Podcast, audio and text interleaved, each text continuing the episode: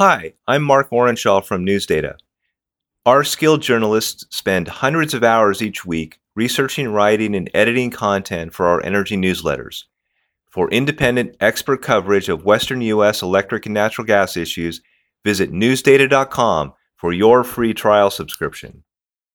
Broadband. We need it for work and for school, for our health and our economy. What's being done to bring broadband internet access within reach of every American? Let's talk about it now on Rural Broadband Today. Here's your host, Stephen Smith. And thanks for tuning in to the latest episode of Rural Broadband Today. I am not Stephen Smith. This is Andy Johns substituting um, as the podcast host for Stephen here at the Fiber Connect 2021 conference from the Fiber Broadband Association. Today, we're taking a look at the people and issues shaping the rural broadband story, and I'm excited to have you join us. My guest today is Kara Mullally, who is the Market Development Manager for Corning. Thanks for joining me, Kara. Thanks for having me.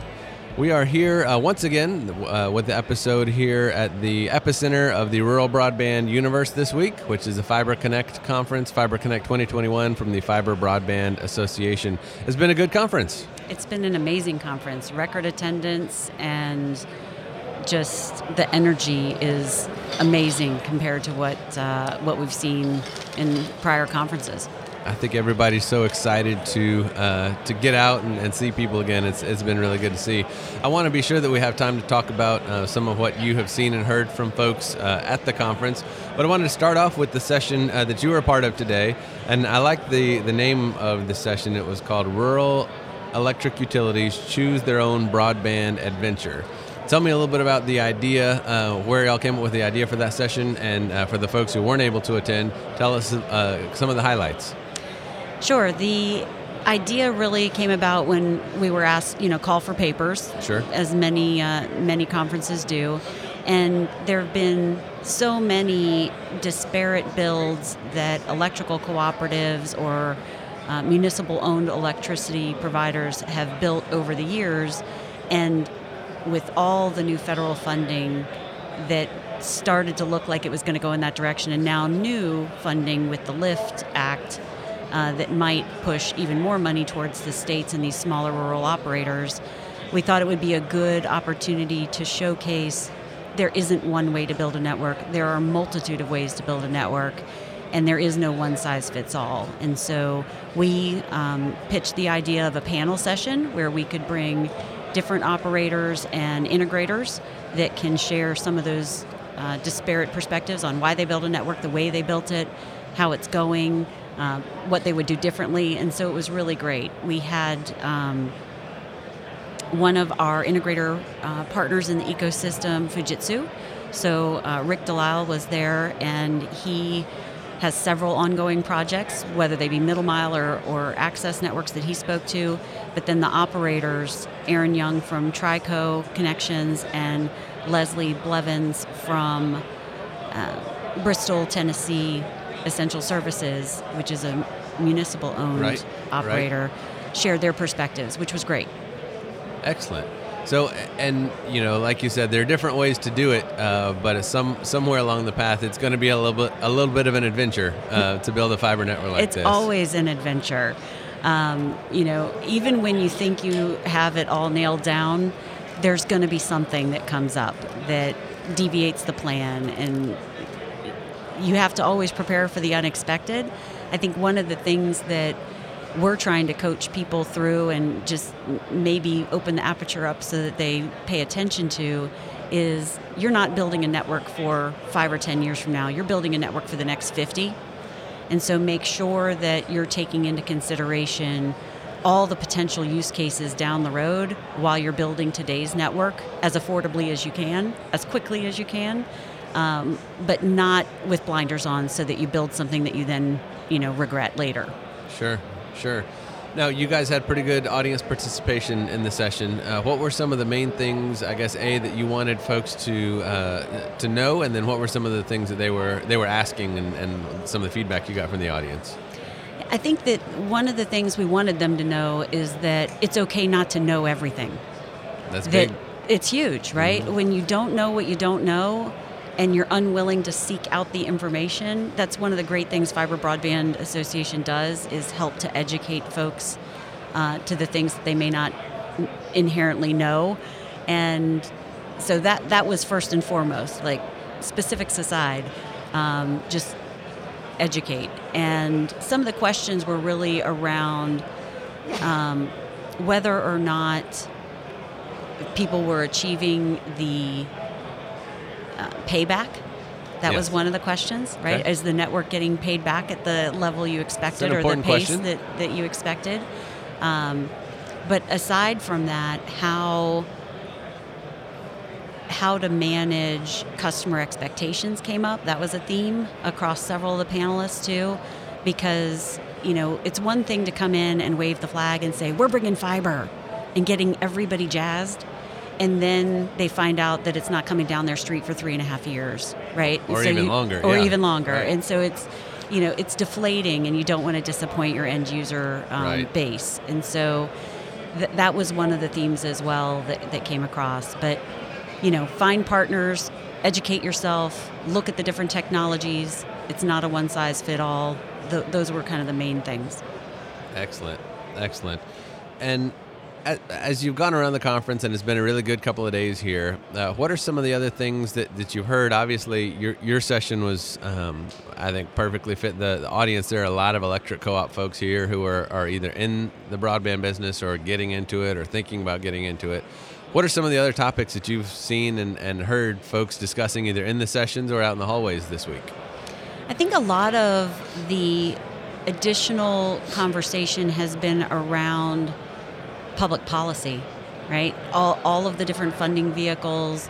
Uh, there's been a lot of chatter about private equity uh, and how much money you can get if you can't get it from the government. You can probably get it elsewhere. So funding is no longer the roadblock to a lot of projects at this point. It's you know access to labor and not just people that dig ditches and hang the cable and splice the cable, but folks that can help you design the network, who can help you architect um, the right vision for your company. Uh, some of these electrical co-ops, in particular, you know, legislatively have the shackles removed in some states now to be their own ISP. Right. So there's been a lot of, you know, okay, now that I'm allowed, how? Now what? Yeah. What next? Right. right. So it, that that's been fun um, to, to witness because this show three four years ago, you would have had headliners talking about you know tier one operators and their ex you know exclusively built network, and to have some of the main stage stuff be about open access networks, it's just a huge shift for the industry. Definitely.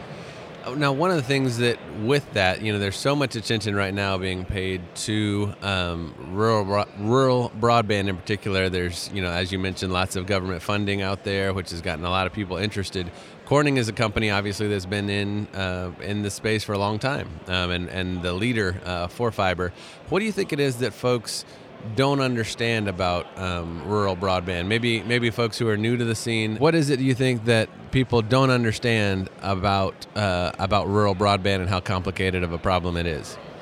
Yeah, just because it says rural doesn't mean um, that vision that pops into somebody's head is all that is the problem. So it's not just expansive farmlands where it's residences only. You might have opportunities where there's large industrial parks, and some of these farms are highly sophisticated.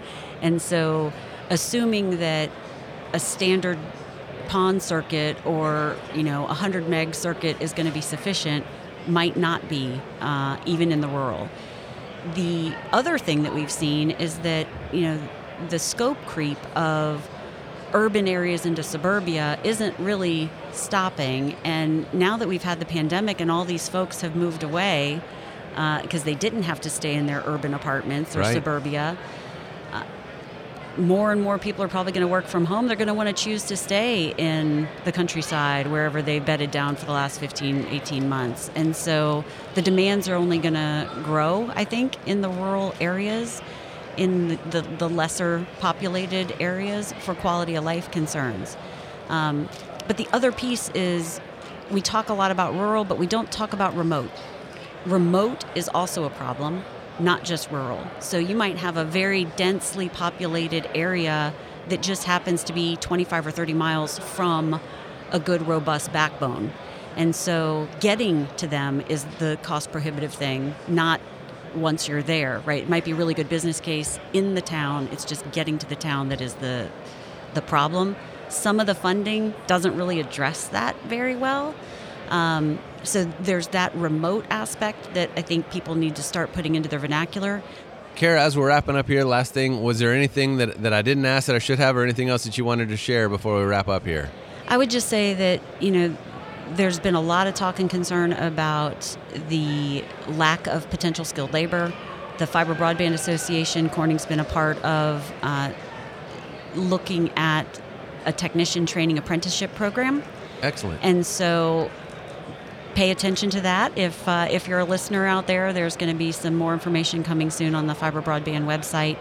And we really need more folks interested in uh, sharing their knowledge, and that's a hard thing to do when you're busy trying to do the things. And there are a lot of busy people here. A lot of busy people, but uh, but education is going to be key to it all.